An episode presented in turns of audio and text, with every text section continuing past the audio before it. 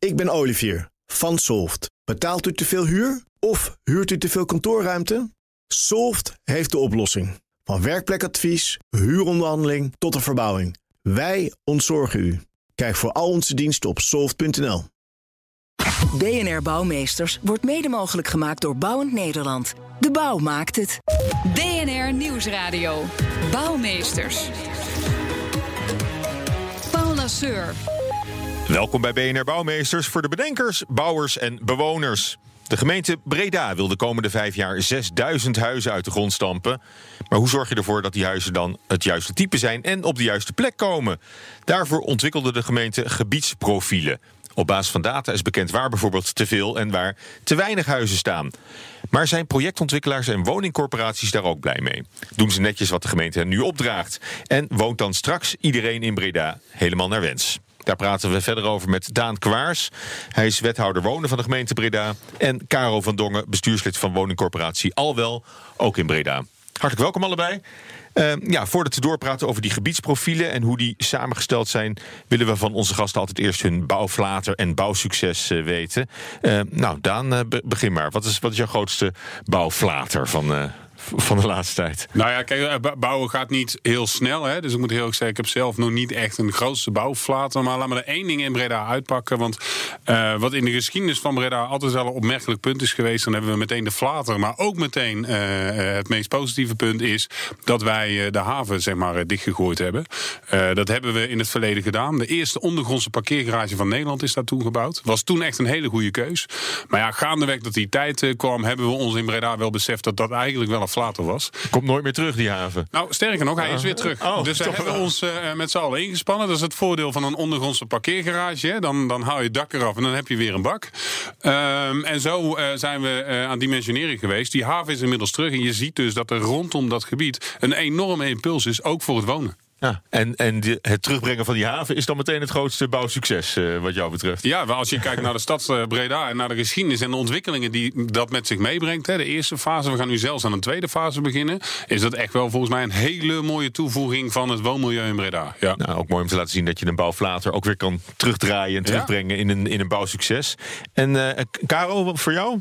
Ja, het is een mooi bruggetje, want bouwflaters kun je terugdraaien. En nou, laat ik zeggen, ongetwijfeld, wij hebben ze ook gemaakt. Maar de grootste bouwflater landelijk op dit moment, wat mij betreft, is toch die verhuurderheffing waar wij als woningcorporaties mee van doen hebben. Um, destijds in de crisis ongetwijfeld een terechte uh, ingreep. Op dit moment eigenlijk onbegrijpelijk dat die nog steeds bestaat. En goed om te horen dat er dus wel degelijk beweging is op dit moment. En eigenlijk vooral omdat het ons beperkt in het bouwen van woningen, in het onderhouden en verduurzamen van woningen. Want daar heeft het met name natuurlijk uh, het effect op. En uiteindelijk leidt dat dus tot een effect voor onze uh, woningzoekenden en huurders. Het is een beetje een persoonlijke missie van je geworden bijna. Om, dus uh, het is een missie die we breed dragen als coöperatiebestuurders. Hè. Wat, wat leg nog eens kort uit wat die verhuurdersheffing precies doet? Nou, de verhuurderheffing is een heffing die specifiek gericht is op verhuurders van sociale huurwoningen. Dus niet dus commerciële huurwoningen. Ja. Ook sommige particulieren, als je een sociale huurwoning verhuurt. Um, maar laat ik een voorbeeld geven. Hè. Alwel een woningcorporatie met zo'n 25.000 woningen betaalt dit jaar ruim 17 miljoen verhuurderheffing. Oh, dat is een heel bedrag. Ja. In één keer gewoon je kas uit, zeg maar. En dan kun je dus geen uh, investering meer voor doen. En dat is gewoon. Jij, ja, jij wil liever woningen bouwen met die 17 miljoen. Woningen bouwen, woningen onderhouden, woningen verduurzamen. allemaal zaken die we daarvan zouden kunnen doen. Ja. Oké, okay, welk succes stel je daar tegenover? Nou, de andere kant daarvan is dat we er gelukkig toch in geslaagd zijn om de afgelopen jaren behoorlijk wat te blijven, te blijven bouwen onderhouden en ook de verduurzaming op, uh, op gang krijgen op dit moment. Zeker ook in het Bredaanse, waar we uh, hele mooie projecten, denk ik, hebben staan. Mooi voorbeeld, denk ik, is een project wat we in Breda Noord hebben gedaan, Moerwijk Zicht. Grote flat, waar we, die we volledig van het gas gehaald hebben. En dat hebben we vooral kunnen doen omdat we dat samen met de bewoners hebben gedaan. En dat vind ik eigenlijk wel, ja, dat vind ik wel een heel mooi succes omdat op dit moment de vraag heel erg is van hoe doe je dat nou met mensen samen? Mm. vaak zijn wij degene die zeggen we willen iets en gaan we proberen bewoners te overtuigen. Het omgekeerde is eigenlijk veel beter. Als mensen zelf willen en we hebben daar gewerkt met zogenaamde etage contactpersonen, mensen die hun medehuurders informeerden, maar soms zelfs echt overtuigden ja. van het feit dat het nodig was. Ja, fantastisch project. Nou, en dat uh, kan eigenlijk niet mooier dan, dan met een woningcorporatie om het zo te, te doen natuurlijk. Ja, inderdaad. Dan ja. Ben, je, ben je goed bezig. Uh, Daan, even over de gemeente Breda. Hè. Uh, wanneer dachten jullie, we hebben echt gebiedsprofielen nodig? Bestond dat niet te lang? Was het niet al een bepaalde manier waarop jullie eh, toch, eh, toch gebieden een, beetje oormerkten? Van, eh, van, Oh, absoluut. Het is ook niet dat de gemeente Breda of welke andere gemeente dan ook zeg maar, pas anderhalf of twee jaar geleden wakker is geworden. Heel veel informatie is beschikbaar en heel veel mensen hebben nagedacht over hoe we in Breda de wereld vorm moeten geven. Dus in dat opzicht is er, is er niks nieuws onder de zon. Onze stedenbouwkundigen denken daarover na, onze ontwikkelaars, onze corporaties, wij denken daar samen over na. Want uiteindelijk is, eh, gaat het er niet om dat je voldoende woningen hebt. Dat is een heel belangrijk punt. Maar ze moeten ook echt op de juiste plek staan. En, en dat is veel meer dan alleen maar vier muren en een dak. Hè, dan, dan gaat het over, eh, kunnen mijn kinderen veilig over straat? Is er een sportvereniging in de buurt? Eh, is de wijk eigenlijk wel veilig? Nou, al dat soort gegevens, zeg maar, die hebben wij verzameld. Die hadden we al. Maar wat we nu doen, is het digitaal bij elkaar brengen. En daar, zeg maar, een conclusie uittrekken. En dan komen de gebiedsprofielen. Dat doen we dus op een manier met zoveel informatie die beschikbaar is...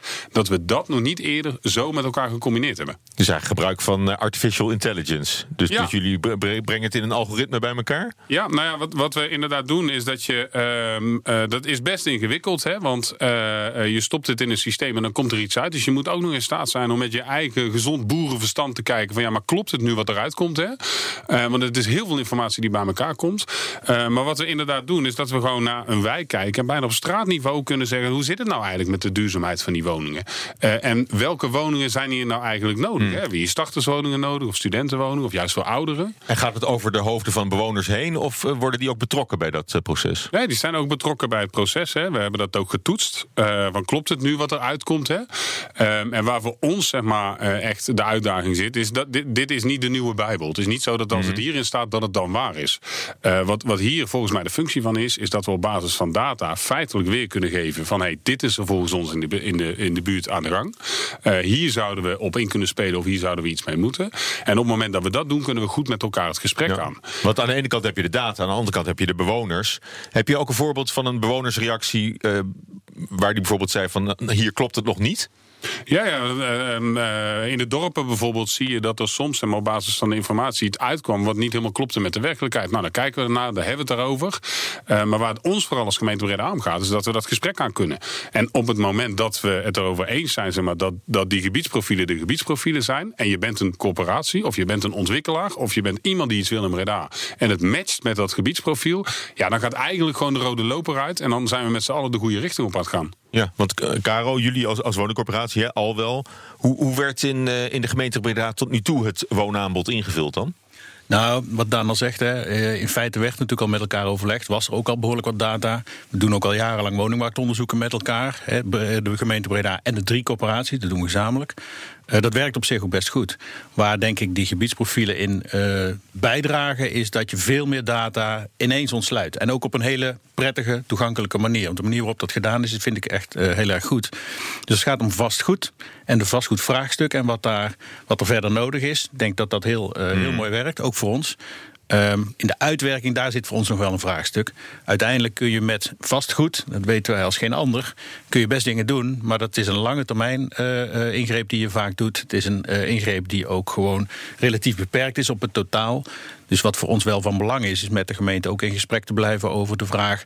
En wat doen we nu in die wijken nog meer? Ook in de periode dat we niet in staat zijn geweest, of nog niet in staat zijn geweest, om aanpassingen te doen. Want in hoeverre is er nog een mismatch tussen het woningaanbod en de woningvraag? Ik kan me zo voorstellen dat er bijvoorbeeld veel meer vraag is naar eh, één of, of tweepersoonshuishoudens, terwijl het aanbod nog steeds eh, misschien wel gezinswoningen zijn. Ja, ja, absoluut waar. In ons hele werkgebied zeker. Hè. Wij werken ook in eh gemeente Etteleur en Roosendaal. In Breda is dat al, wat dat er gaat, beter verdeeld.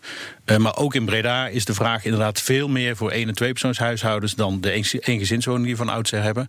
Dus ja, daar moet echt nog een eh, slag gemaakt worden. Het is ook wel een beetje afhankelijk Hoe is, van de dat, waar je hoe is dat qua percentages, eh, die, eh, die onbalans misschien die er nog is tussen vraag en aanbod? Eh, ik denk dat wij in Breda als woningcorporatie, en daar spreek ik specifiek over al wel, zo'n 60% eh gestapeld eh één- of tweepersoonshuishoudens eh, eh, woningen hebben, appartementen. en ongeveer 40% eengezins. En ik denk dat er toename van het aantal één- en tweepersoonshuishoudens maakt dat we ja, zeker nog zo'n 10% meer zouden moeten toevoegen. En dat geldt dan niet alleen voor ons, maar ook voor de anderen. Dus er is een forse toename en, nodig. En Daan, komt het ook terug in jullie gebiedsprofielen? Ja, zeker. Ja, ja, ja. Nee, en vooral het gesprek daarover. Hè. Het is best moeilijk in te schatten uh, als je kijkt naar de ontwikkeling van de komende 30 jaar, wat er op ons af gaat komen. Hè. Uh, daarom gebruiken we ook juist dit soort data. Hè. Uh, maar moeten de, de, de vergrijzing dan voornamelijk. Ja, ja, en na de vergrijzing. Hè. Want dat mm. huis wat we nu aan het bouwen zijn, met een beetje geluk blijft het staan tot na de vergrijzing. Hè. Dus hoe ga je dan weer om met die problematiek? En ik merk het zelf. Hè. Vanochtend heb ik mijn kinderen naar het schoolplein gebracht. En je ziet dat in onze samenleving mensen nou, wat meer uit elkaar gaan, laat ik het zo zeggen. Dus die mensen hebben in, door de week hebben ze behoefte aan een woonkamer en een slaapkamer. Uh, maar in het weekend hebben ze behoefte aan een woonkamer, een speelkamer en vijf slaapkamers. Ja, En daar moet je natuurlijk wel met z'n allen op in gaan spelen. Hoe gaan we dat nou vormgeven? Dat is echt wel een hele leuke uitdaging. En ook noodzakelijk om ervoor te zorgen dat we als stad aantrekkelijk blijven. Ja, en die, uh, die gebiedsprofielen, is dat een beetje wat je ervan uh, van hoopt? Werkt het voor jullie, Karel? Nou ja, ze zijn natuurlijk net. Hè, dus we moeten daar met elkaar echt nog verder verdieping aan geven. Ook wij werken aan onze woningmarkt eh, onderzoeken en proberen daar weer vertaling aan te geven. Dus die match moeten we nog met elkaar maken. Maar ja, ik denk dat in de basis dit een heel goed vertrek, eh, vertrekpunt is. Uh, maar zoals gezegd, hè, betekent niet alleen dat je iets moet met de stenen, mm. maar ook iets met de mensen en nou ja, de activiteit in de wijk. En daar zegt het al, die vraag naar wonen die verandert. En dat spul heet nou eenmaal vastgoed. En dat maakt het heel erg lastig. Hè. Soms zou je willen, een collega van mij noemt dat wel eens losgoed. Hoe kunnen we nou veel flexibeler omgaan met, die, met die stenen die we stapelen? En hoe kun je er dan voor zorgen dat je aansluit bij die, bij die wisselende vraag die mensen hebben? Ja, en uh, Daan, het is dus vooral uh, om in gesprek te komen, niet alleen met bewoners, maar ook met ontwikkelaars en woningcorporaties. En daarvoor zijn die gebiedsprofielen eigenlijk een heel handig middel, ja, een instrument. Niet, niet, alleen om in gesprek te komen, hè, want dat is volgens mij stap 1. Stap 2 is ook dat je met z'n allen zeg maar, uh, ergens naartoe moet en dat je dat doet op een manier die sneller is dan dat we met elkaar deden. Want het probleem is groot in Nederland, in Brabant, maar ook in Breda. We hebben echt een enorme uitdaging als het gaat om waar kunnen de mensen nou wonen. Hè? Wat, wat ik als wethouder heel belangrijk vind, is dat iemand gewoon op een plek kan wonen waar hij naar zijn zin heeft, waar hij mooie herinneringen kan maken, uh, waar zijn kinderen gewoon door de buurt kunnen lopen. Um, en dat is best een uitdaging. En het is echt niet zo dat in Breda zeg maar, alles maar goed gaat. Nee, we moeten ons daar keihard voor inzetten. Volgens mij doen we dat ook. Hè. Geeft dat aan met de corporaties, met ontwikkelaars, juist met de mensen in onze straat en onze buurten. Um, maar ook landelijk moeten we gewoon echt aangeven. Ja, luister, wij hebben in Breda wel een probleem als het gaat om die woningbouw. Het gaat allemaal niet vanzelf. Hè. De pasproblematiek, de vastproblematiek, um, uh, al dat soort dingen komen op ons af. Nou, de corporaties eh, die staan ook voor enorme opgaves. Hè, want het is niet alleen maar de verhuurdersheffing. Hè, het is ook de aardbelasting. Het is ook de keuze in duurzaamheid, in nieuwbouw, in onderhoud. In het laag houden van de huren. Dus, dus we hebben daar hele goede gesprekken over van hoe zetten we dat neer. BNR Bouwexpo. Zoals altijd, redacteur Judith Laan. Die is hier voor de Bouwexpo. Ja, Judith, je ging naar de tentoonstelling Dromen in Beton in het Centraal Museum in Utrecht. Klinkt heel romantisch. Uh, was het wat? Ja, het was hartstikke leuk. En het sluit ook wel aan op deze uitzending. Want uh, het gaat over de opkomst, ondergang en heropbouw van twee hele grote bouwprojecten in Utrecht. In de jaren 50 hadden ze namelijk ook een soort gebiedsprofiel bedacht voor Utrecht. Namelijk Kanaleneiland. En dat zou het antwoord moeten zijn op een enorme woningnood. Uh, maar die tentoonstelling gaat ook over winkelcentrum Hoog Katerijnen. Dat is ooit het grootste winkelcentrum van Europa. en dat moest een heel groot verkeersvraagstuk stuk oplossen. Maar we beginnen eerst even met Kanaleiland. Want die wijk die was dus toen tijd, in 1962, hypermodern. Uh, zoiets hadden we dus eigenlijk niet in Nederland. Bij de bouw hebben ze bijvoorbeeld stempels gebruikt. Voor de flats, dat zijn repeterende bouwblokken. Dus eigenlijk zag alles een beetje zo rechthoekig en hetzelfde uit. En de wegen waren ook breed. Ze gingen er toen nog vanuit dat maar één op de twaalf huishoudens een auto zou hebben. Nou ja, daar hebben ze misschien een beetje op verkeken. Maar... Dat is eigenlijk heel modern nu weer. Heel modern, ja. We gaan die kant weer op. Ja, misschien wel weer inderdaad. Uh, met alle deelautootjes uh, die erbij uh, zitten. en die flat zelf die werd ook hypermodern en licht ingericht. Dus niet meer al die oude, zware, donkere meuk die we vroeger hadden. Maar nou ja, dingen van Gerrit Rietveld, die ook wat modelwoning heeft ontworpen. meubels van Pastoe en Gispe, je kent het wel. En ze waren ook van alle gemakken voorzien. Dus er was een huistelefoon, maar er waren ook stortkokers voor huisvuil. Dat had je toen eigenlijk niet. en alle flats konden aangesloten worden op uh, stadsverwarming. En in het begin was dat nog niet zo. Toen uh, stookten ze gewoon nog op kolen, maar later dus wel. Ja, nou in de tijd dus een enorm vooruitstrevend mhm. eh, project. tegenwoordig staat het wat minder goed bekend, uh, Kanaleiland. Dat is dan toch wel, wel opvallend. Dus misschien ook om straks even door te praten over hoe dat in Breda gaat. Mhm. Ja, Hoogkaterijnen dan. Ja. Dat moest een verkeersprobleem oplossen. dat is ook wel bijzonder. Ja, want eigenlijk is dat een gebiedsprofiel van 300 jaar. Uh, tussen 1664 en 1974 werd er dus al nagedacht over dat uh, stationsgebied. En dat plan voor Hoogkaterijnen stamt dan weer ook uit 1962, maar dus net na de oplevering van Kanaleneiland. En dat plan was om de singel te dempen voor een hele grote ringweg die vier nieuwe wegen met elkaar zou verbinden. Want het verkeer liep daar blijkbaar ook heel erg vast. Nou ja, eh, dat werd dus aanvankelijk met open armen ontvangen. Maar ja, na een tijdje toch niet. De Utrechters eh, die keerden zich er tegen. Want ja, het was ook jaren zeventig, hippie-tijd, eh, demonstratietijd. Maar ze waren het er ook gewoon echt niet mee eens. En in september 73, dus ruim tien jaar later pas werd dat uh, uh, Hoogkaterijnen geopend door prinses Beatrix. Uh, maar buiten vochten de ME met demonstranten. Dus dat was, nou ja... Vrolijke boel. Ja, misschien een voorbode van haar kroning. zeven jaar later. Ja, inderdaad. Ja. Ja. en sinds een tijdje hebben ze dat stationsgebied dus opnieuw verbouwd. Dus nu is Hoogkaterijnen compleet weer vernieuwd. En ik moet zeggen, toen ik vroeger wel eens naar een concert ging... Het is wel enorm Utrecht, verbeterd inderdaad. liep ik daar dus doorheen en dat was echt niet te doen. Dus dat was echt algenebbeszooi. En nu is het echt tien keer beter. Ja, ik heb er nog wat Sinterklaas inkopen gedaan op uh, Hoogkaterijnen. Oh. Vorige week nog. Nou, heel goed. Uh, Kanaleneiland dan, ja. hoe, is, hoe is het daar nu mee? Nou, um, ja, nu gaat het wel weer een beetje de goede kant op. Maar eind jaren 80 uh, was het hommeles. De gemeente had toen uh, problemen met uh, gastarbeiders. Die woonden allemaal in pensions en kleine huisjes. en toen dachten ze, nou, dan zetten we die in de vrijgekomen sociale huurwoningen in Kanaleiland. Maar ja daar kwamen er op een gegeven moment zoveel van dat die mensen zelf dus een petitie aan de gemeente hebben aangeboden en gezegd: hé, hey, er zit echt veel te veel van ons soort mensen hier. Hoewel dat misschien een beetje gek klinkt. Maar daardoor lukt de integratie dus niet goed. Dus doe er wat aan.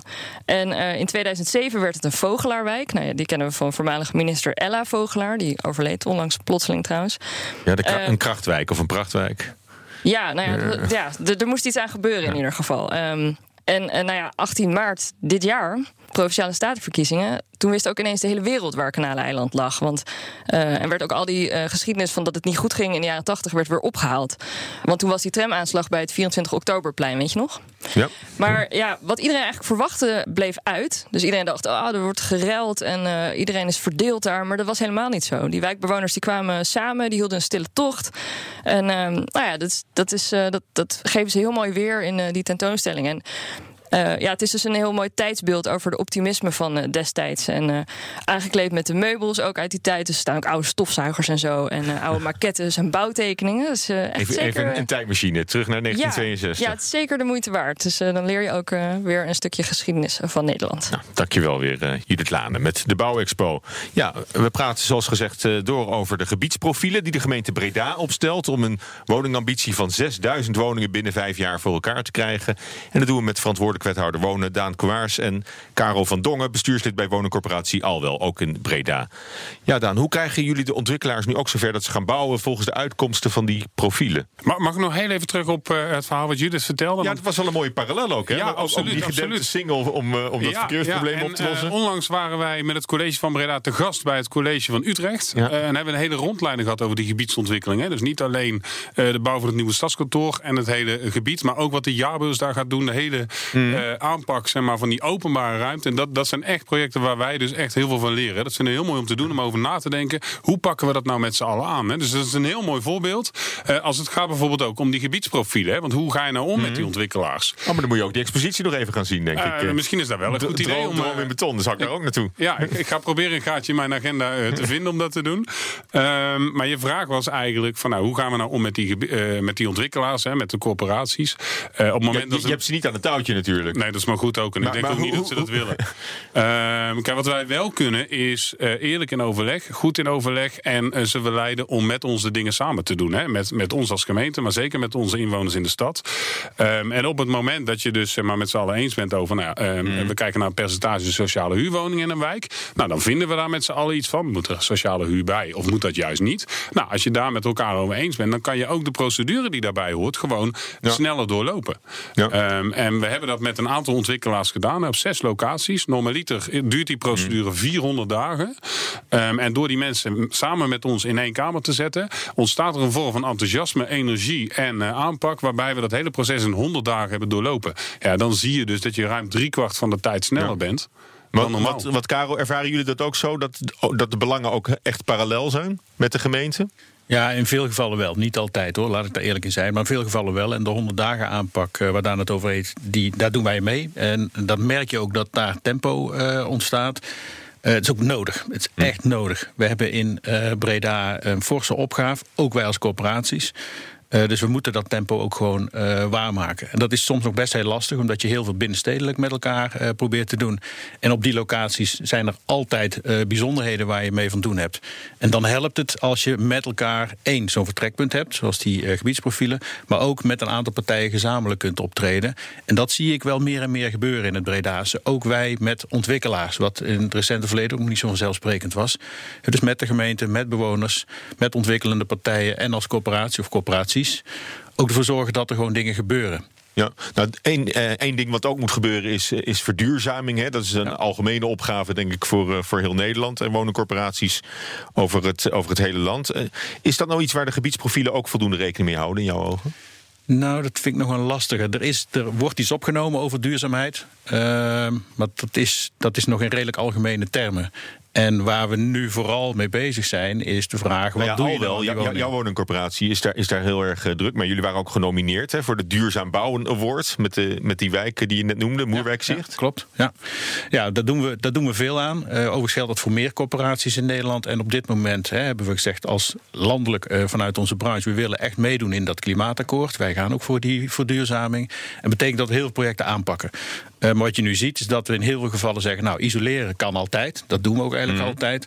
Maar met name de installatietechnische vragen, als we allemaal van het gas af moeten, hoe los je die dan op? Warmtepompen, nou, zonnepanelen. Warmtepompen, zonnepanelen, maar ook warmtenetten. Mm. Breda bijvoorbeeld is onderdeel van het warmtenet van de Amerscentrale. En we zijn met elkaar ook in gesprek van hoe doe je dat? Dat is nog heel erg ingewikkeld, omdat die rot uh, Engels woord business case voor degene die mm. die warmte moet leveren lastig is. Maar ook voor de gemeente, ook voor de uh, overige partijen en ook voor onze als corporaties en voor onze huurders. Want uiteindelijk willen we natuurlijk niet dat de prijs stijgt. Dus wat wij doen nu is zeggen, nou, we willen daar aan meedoen.